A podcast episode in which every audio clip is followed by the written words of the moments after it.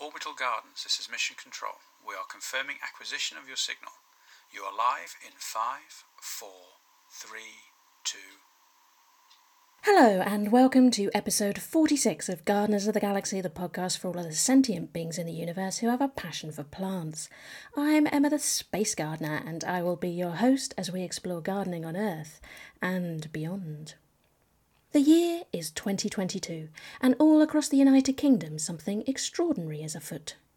Unboxed Creativity in the UK is a once in a lifetime celebration of creativity involving 10 awe inspiring projects. About Us was a spectacular open air live show and multimedia installation that took people on a wild ride through 13.8 billion years of life, the universe, and everything in it, from the Big Bang to the present day. Story Trails is a deep dive into our collective history, a magical AR and VR immersion in the hidden histories that have shaped 15 UK towns and cities. Dream Machine is a one of a kind experience that leads you through an immersive environment of light and sound that's as rich and dazzling as any digital simulation, yet created by you. This world will come from within, providing a magical insight into the astonishing power of our own minds and inviting you to stop and think about what it means to be you. Galwad, A Story from Our Future is a multi platform, multilingual story set in a possible future world of 2052, on TV, on digital, and on location across Wales. Green Space Dark Skies will bring 20,000 people together at dusk to create artworks of light in beautiful countryside locations as part of a UK wide celebration of the great outdoors.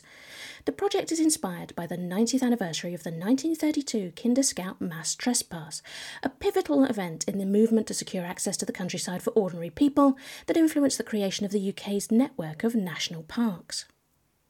Our Place in Space recreates the solar system as an epic 8.5 kilometre sculpture trail exploring what it means to live life on Earth.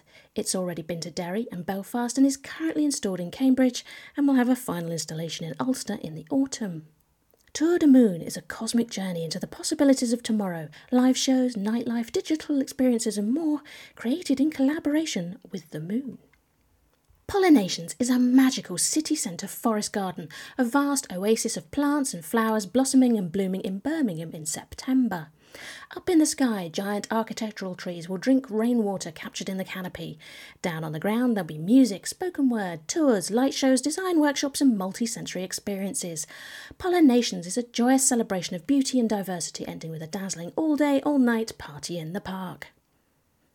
A decommissioned North Sea oil platform has just arrived for a new life as a major art installation in Weston-super-Mare Sea Monster will be a vivid reminder of our industrial past and a fantastic symbol of our journey towards a sustainable future.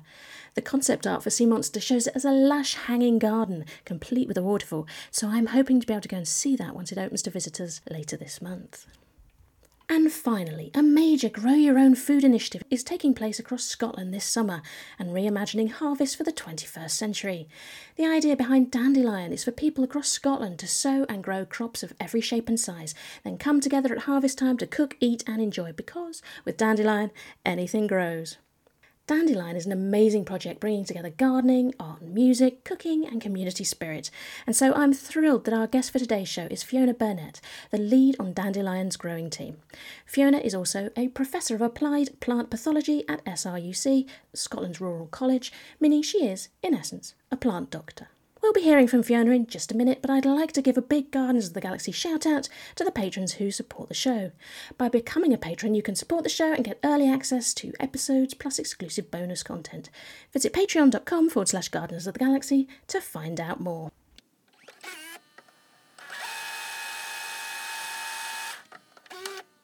Hello, Fiona. Welcome to Gardeners of the Galaxy. It's great to have you on the show today. Thank you for the invitation, Emma. It's great to be here. So, I mean, you're working on a fantastic project called Dandelion, and it's a whole sort of six month project in, revolving around Grow Your Own this summer, and it has been billed as Reimagining Harvest for the 21st Century. So, tell us a little bit about what Dandelion actually involves. Well, I mean, like you say, it's a huge and complex project. So at its heart, it's this sow, grow and share idea that as many people as possible get growing um, and then enjoy a harvest. Uh, you know, at the end of the of the season. So re-engaging with food. But what I'm loving about it, I mean, I come at this from the growing and the science side because you know my job is kind of plant doctoring and you know supporting crop growth. Yeah. But it's the engagement with you know musicians and people looking at the traditions of harvest or developing new food and recipes and things. So that idea of kind of growing not just the crops but growing the communities and growing the food and the music is is lovely and makes this project very very unique.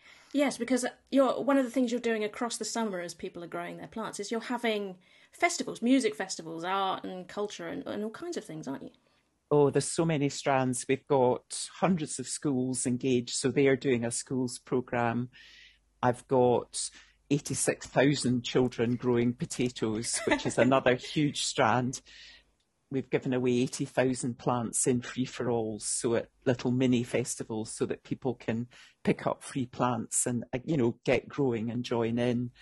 There's unexpected gardens throughout Scotland. So, in a slightly subversive, they're kind of in unexpected places or derelict land or you know unused spaces.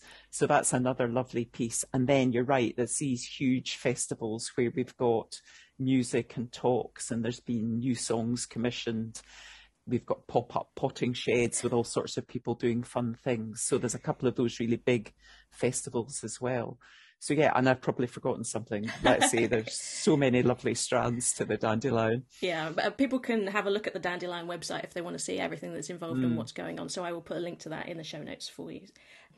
I mean, so for me, one of the most striking features, the thing that I first came across, are what you're calling cubes of perpetual light, which are little mini vertical farms, and there are quite a few of them, aren't there?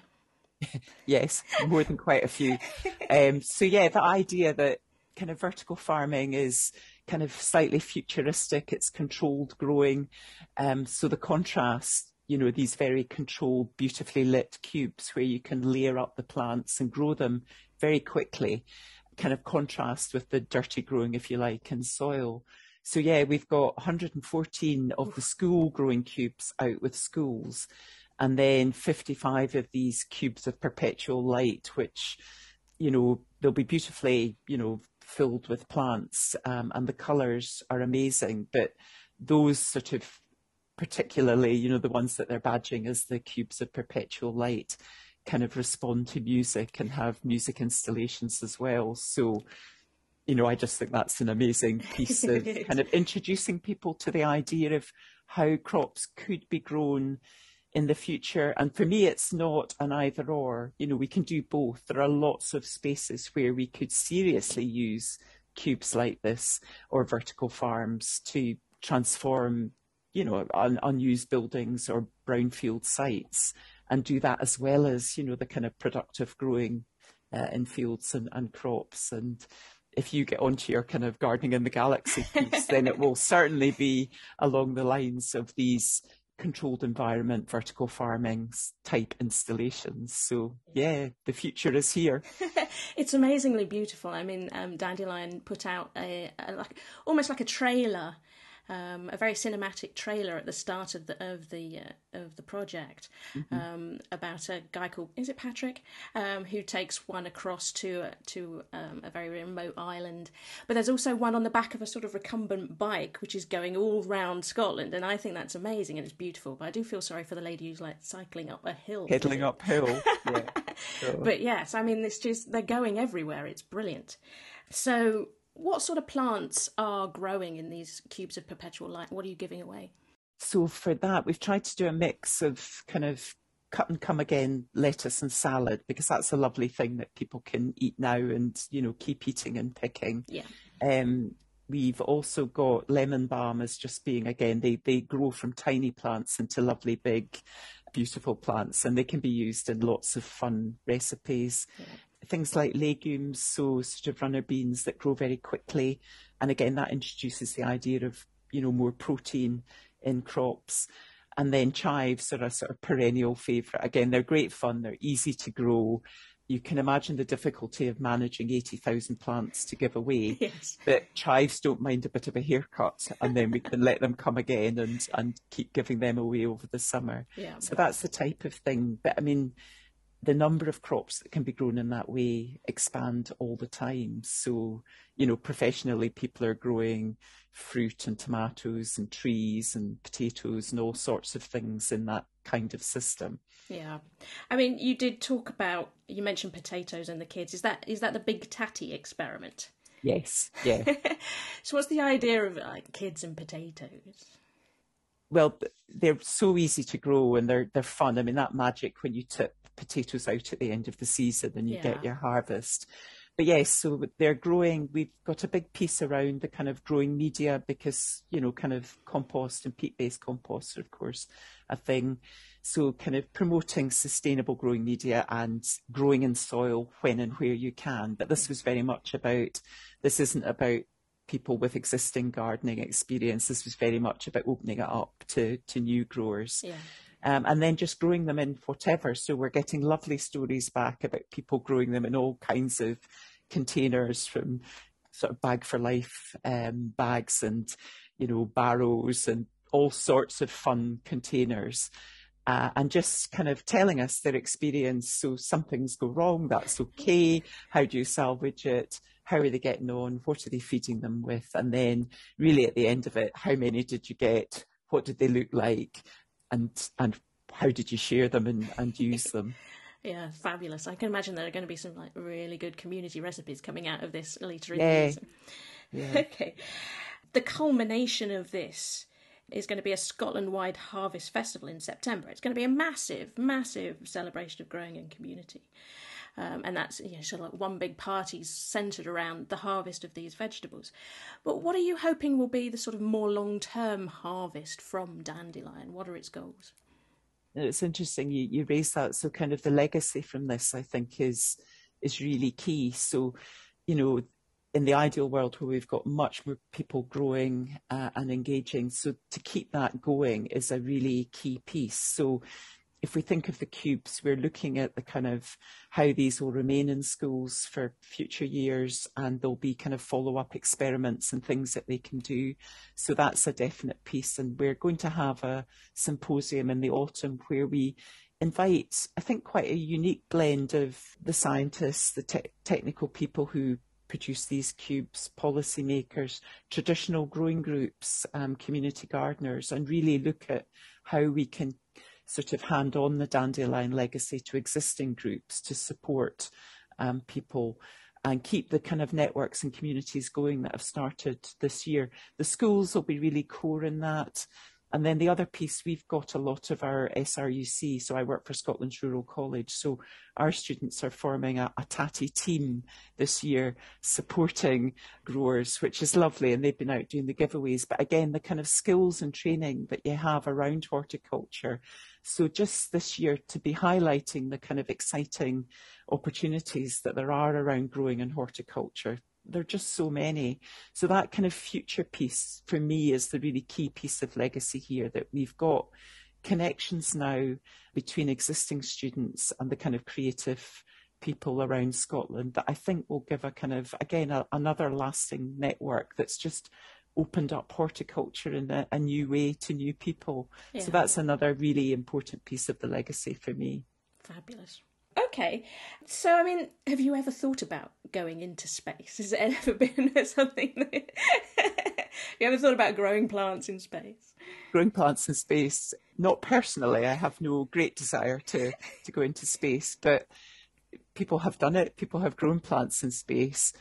And in terms of the one I would take, it absolutely has to be the potato. Oh. Um, in fact, I asked a friend, which one do you think I would take? And they knew that it, I would take the potato. You're a big potato fan, are you? I am, I am. And I think it reflects the kind of that growing piece in dandelion that we've got, the potatoes that very much at the core of this. So with a serious head on, I mean, potatoes were actually one of the first plants that were grown in space. So it has been done. So I know it can be done. but they're so nutritious. So they're one of the few sources of, you know, carbohydrate that you could actually survive on. So that's a kind of a sensible piece. But I think as well, for me, they speak of the kind of, you know, the heritage of Scotland. There's lots of kind of traditional harvest stuff around potatoes. Um, so yeah, absolutely no question that they would be the ones that I would I would take with me. Yes, because I mean, a lot of our seed potatoes are grown in Scotland, aren't they? And this ties in with your your day job of plant pathology. It's my understanding yeah. is that it's because you don't have the aphids um, that spread potato diseases. Is that right? Yeah. No, if you were going to make me choose a particular potato to take to space, it would definitely be a Scottish seed potato. um, because, like you say, they don't carry the same disease burdens, and we certainly wouldn't want to carry problems off into space. Yes. I'm probably doing myself out of a job because if you take nice clean potatoes to space, then they won't get the diseases and problems they get at the moment, which is my bread and butter uh, in terms of. Well, you say that, but there have been um, plant pathogens on the International Space Station. Um, yeah. So, I mean, we take them with us, as you know, we take our microbiome yeah. with us, so we can't entirely escape them. So, I think you would still have a job in space. Um, is there a particular variety of, of potato that is your favourite? Or that you think would do well in space? I think I would probably take something like Rooster, which is a lovely red skinned, fluffy one that bakes and makes chips. So I displayed my weakness for how I like my potatoes there. But there's another lovely one that's kind of new at the moment, Mayan Gold, which is one of the first of the Scottish seed potatoes that's directly descended from the Peruvian indigenous potato. So I think in terms of taking nice genetics into space, Mayan Gold. If I could take two, I would take Mayan Gold, and I would take yeah, Rooster. I think we can let you do that. Yeah, I seem to remember uh, something about Mayan Gold from a few years ago, and I'm trying, to, desperately trying to remember, but my memory is not what it used to be these days. It's a lovely golden fleshed one, and like I say, I think this sort of heritage piece mm. is is a nice a nice angle. So we'll have an old and a new, please. Yeah. a touch of Scotland and a, and a touch of yeah, touch of Peru, ancient Peru. Yes, absolutely fabulous. I think that I think that's a great choice, and you, you can bring your potato varieties to my orbital greenhouse, and we'll have a go at growing them. Excellent. Thank you so much for coming on the show today, Fiona, and talking about Dandelion. It's a fantastic project, and people can find more about it on the Dandelion website, and I'll put a link to that in the show notes. Thanks, Emma. Yeah, no, it's been great to talk about Dandelion and just put that open invitation to join in out there. And yeah, yeah if people can look at the website, they can get a feel for all the loads of strands and bits that are in it. So thanks, Emma. Brilliant. Thank you.